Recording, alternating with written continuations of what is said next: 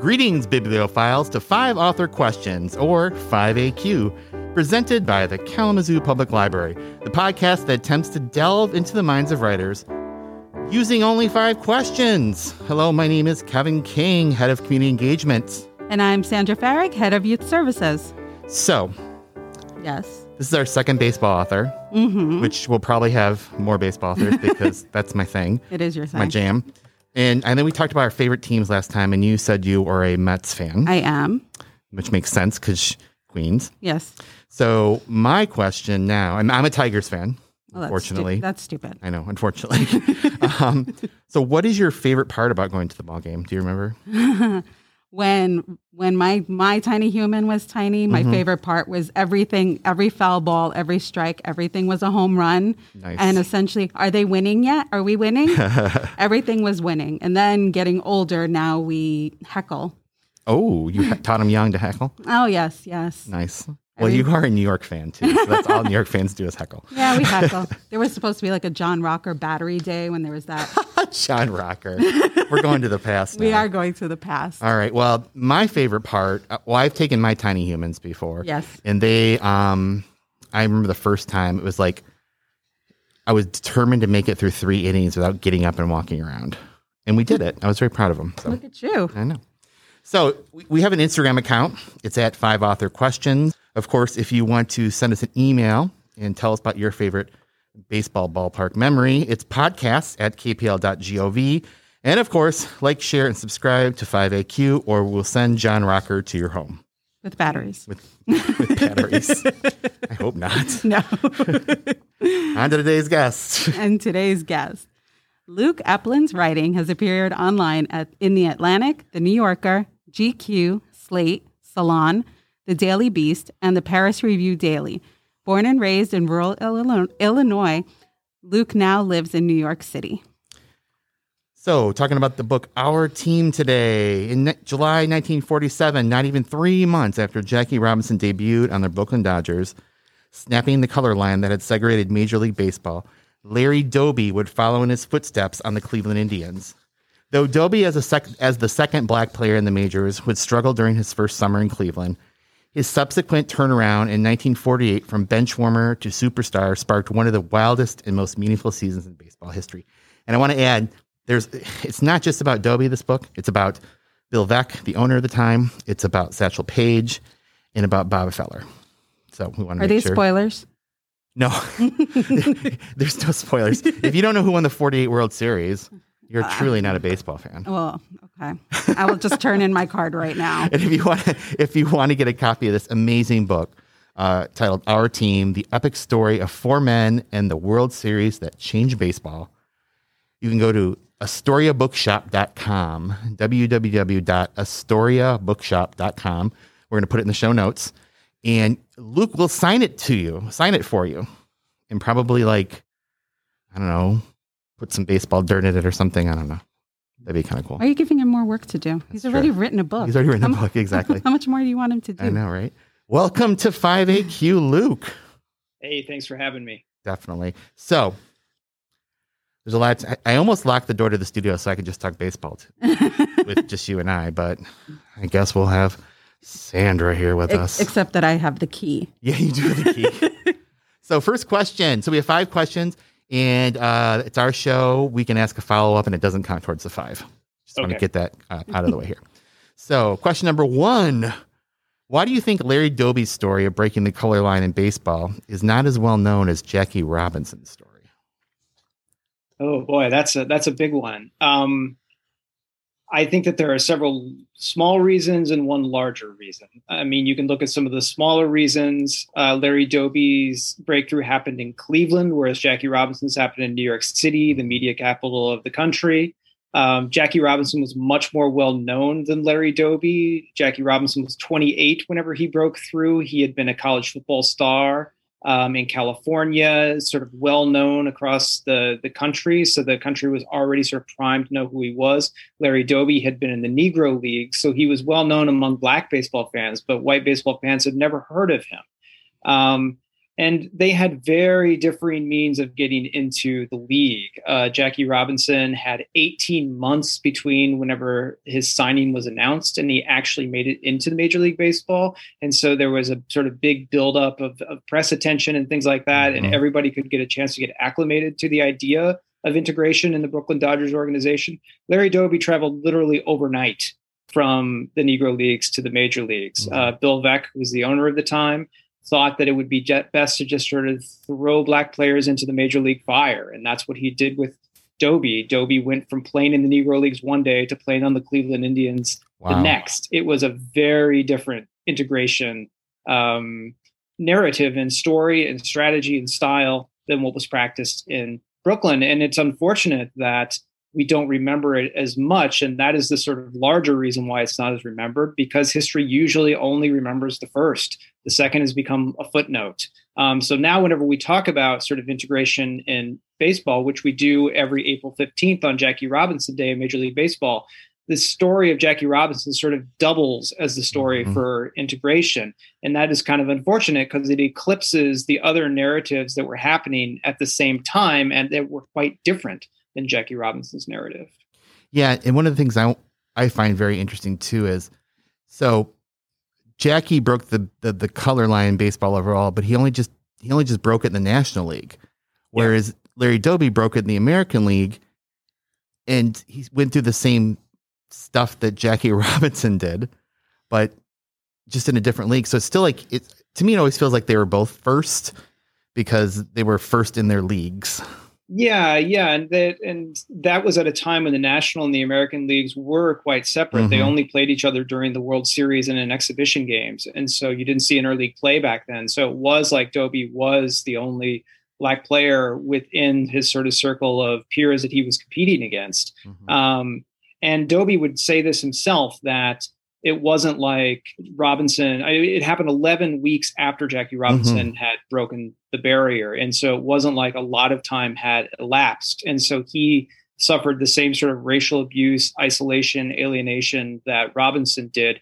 And in some ways, people have said that Doby might have even kind of had it worse because Robinson had this tremendous media spotlight on him at all times, which in a way, sort of like anything that happened to him was sort of spotlighted and dissected in the media. Whereas Doby, who had a sort of big surge at the beginning, whenever he broke through, had a much lesser media spotlight. So a lot of his struggles and, and sort of tribulations went underreported. Yeah. Didn't, and Jackie had um, other black teammates later on in 47, right?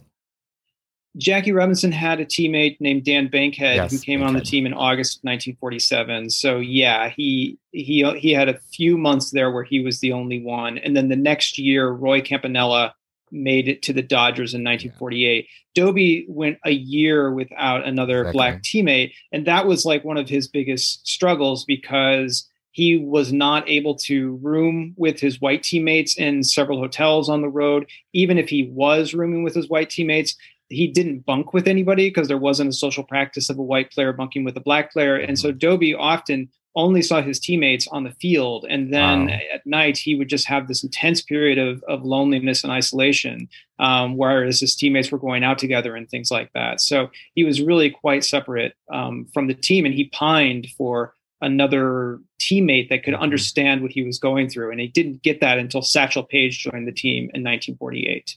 Wow. Thank you. What masterpiece do you wish you had created and why? Okay, so I think that I could give a generic answer to that question and say something along the lines of I don't know, The Great Gatsby or something, mm-hmm. uh, you know, or Mark Twain or something like that. But I'm going to go with the book that really inspired my own, and that is a, a more recent book by a writer named Mark Harris he had just he's just come out with a biography of Mike Nichols that is really worth checking out. Mm-hmm. But I was really inspired by his first book. It's a book called uh, Pictures at the Revolution, and what it does is it takes five Best Picture nominees from 1967 in the Oscar race. Mm-hmm. And he uses those five nominees to tell the story not only of sort of how Hollywood was changing, but how the culture was rapidly changing in the 60s. So you had movies like the Graduate, Guess Who's mm-hmm. Coming to Dinner, In the Heat of the Night. and others. And so each of them is sort of touching on sort of youth culture, race, gender, all of these sorts of things that were rapidly changing at 1967. And the, the strands of those movies all culminate in Oscar night. And so that was sort of the way that I thought about my own book. You had these four different individuals Feller, Paige, Veeck, Doby, sort of leading somewhat similar but but like different lives and then they all sort of converge at the end in the 1948 world series so that really inspired my own and i think it's a masterpiece so i would have liked to have written mark harris's book Yeah, that book's on my um it's been on my pile for a long time. The it's great pictures of the revolution. So you've just given me impetus to Move it up the move it up list. the list.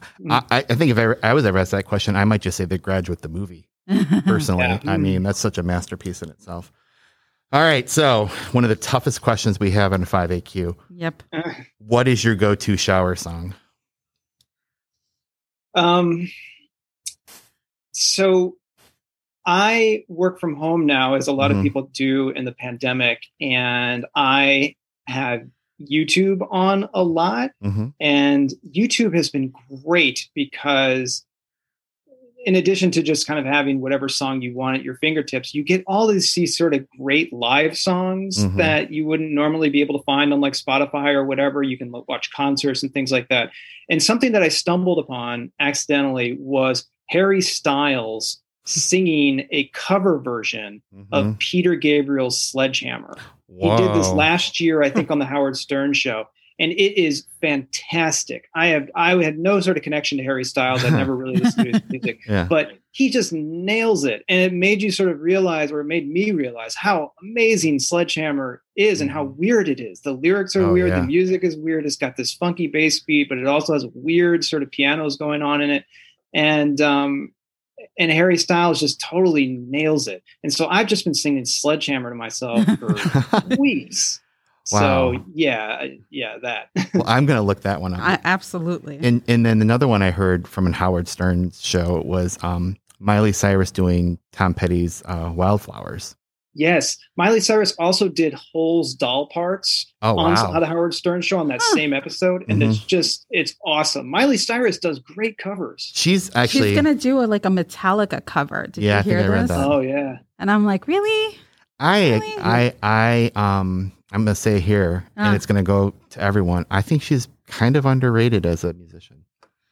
I think people don't see her as a, a true musician, but she's pretty pretty darn good. just uh, just look just on YouTube. Put Miley Cyrus covers Uh-huh. in there, and just there's just 100s Mm-hmm. that she does, and she just nails them. Maybe that's what she should do. Just She's- it started Vegas. Sing act. covers.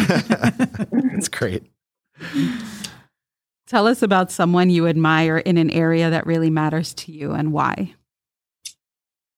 Uh, so when my when I was growing up, my uncle uh, had collected all of the Peanuts books by Charles Schulz Mhm. since the very beginning, and he had multiple copies of them. So like the, the very first ones from like the fifties, and he gave me an alternate set of them that he had, and I grew up just reading them over and over. So like these were the the Peanut strips from like 1950 to maybe 1975 or so, and um, I think that they really affected how I think about art and how my own sort of writing. I mean, Charles Schulz, I think he was able to really convey complex human emotions as well as sort of loneliness and even something as deep as depression and stuff like Mhm. that in those four panels and not make it sort of pretentious or anything like that. I mean, he just really taught me how to to convey complex emotions in sort of simple ways. And so my writing I've always thought was I tried to make it I tried to sort of cut it down and just have it Yeah. be simple. It doesn't need to be complex. You don't have to write these sort of complex sentences. You can really get to the heart of things by writing clearly and concisely. And I think that Charles Schulz really was responsible for how I thought about that. Here, here, raising up the genius of Charles Schulz.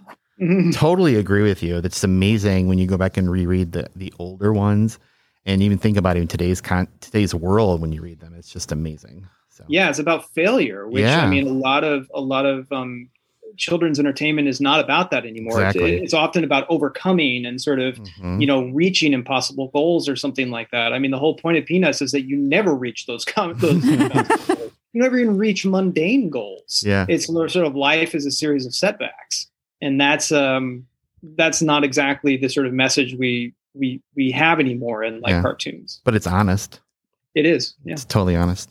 Mm. So, question number five. Why do you think baseball is no longer considered by many as the quote unquote national pastime? Why has its hold on America's psyche dramatically decreased?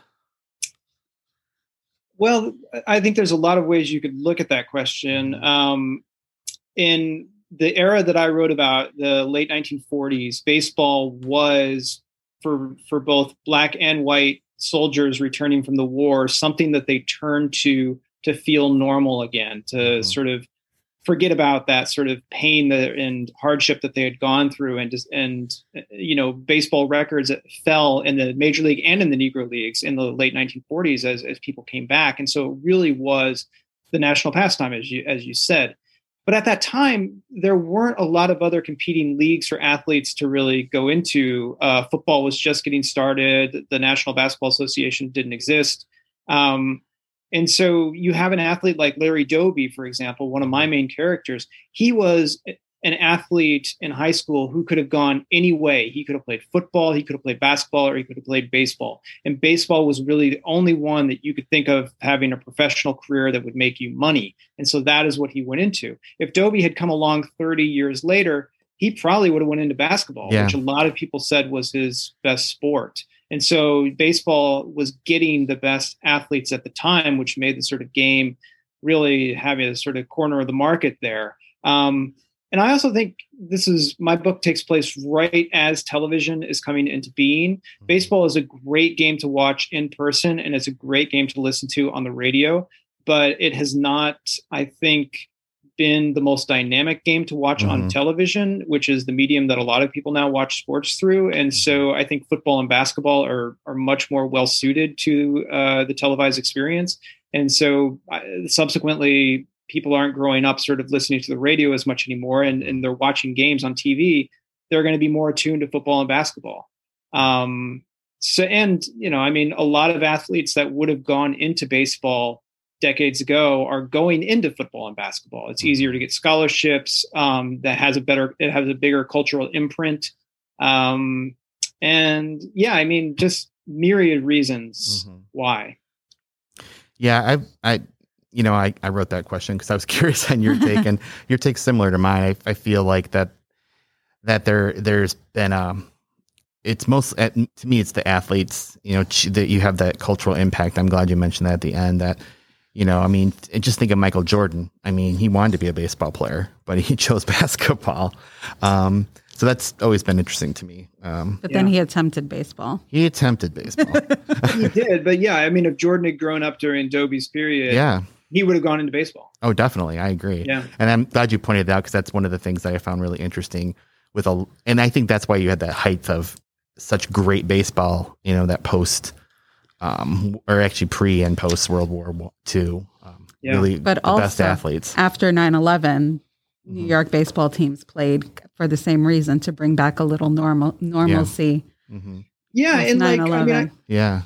I think baseball is often turned to for things like that, like like Mhm. 9/11. And I often thought that like it could be an interesting summer this year as Yeah. people now that the the pandemic is sort of lifting a little bit, people are are, are going to be able to go to baseball games again, and they could be turning to that as sort of like a symbol of normalcy yeah. again, Yeah. Uh, going back to the stadium. So yeah, you do see that sort of recur through history. It was hard to watch baseball last year in the empty stadiums.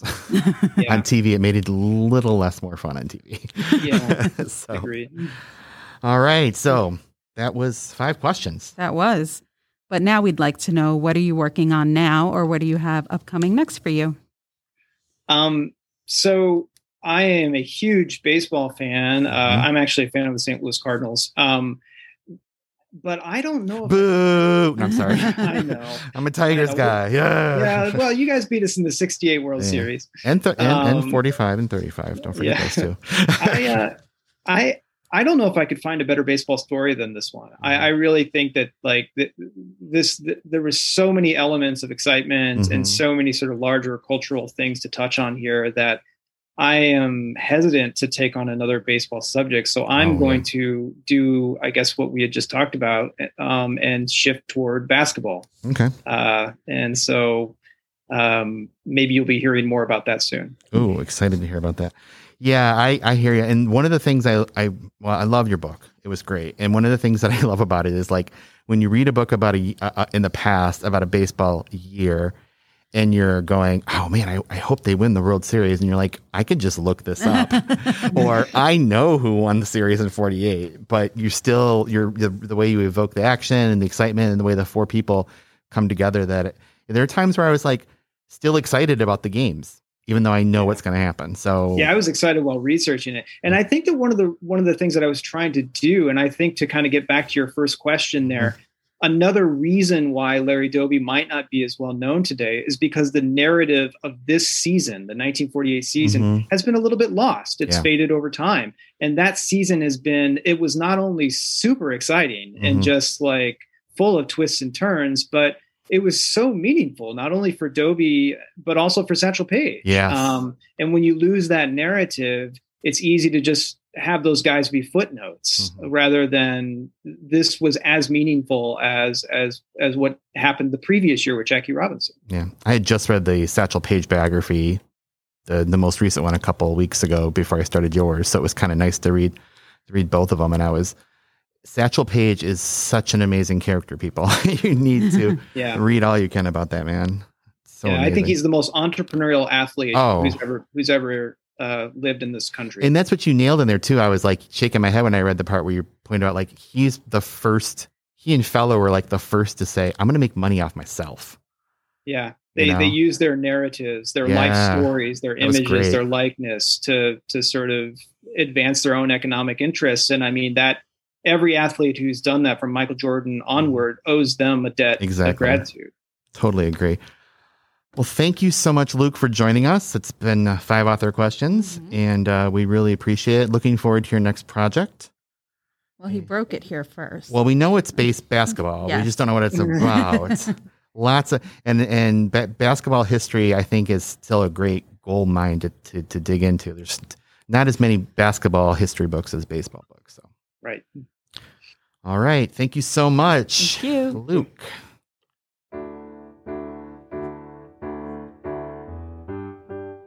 Thanks for listening to another episode of Five Author Questions presented by the Kalamazoo Public Library.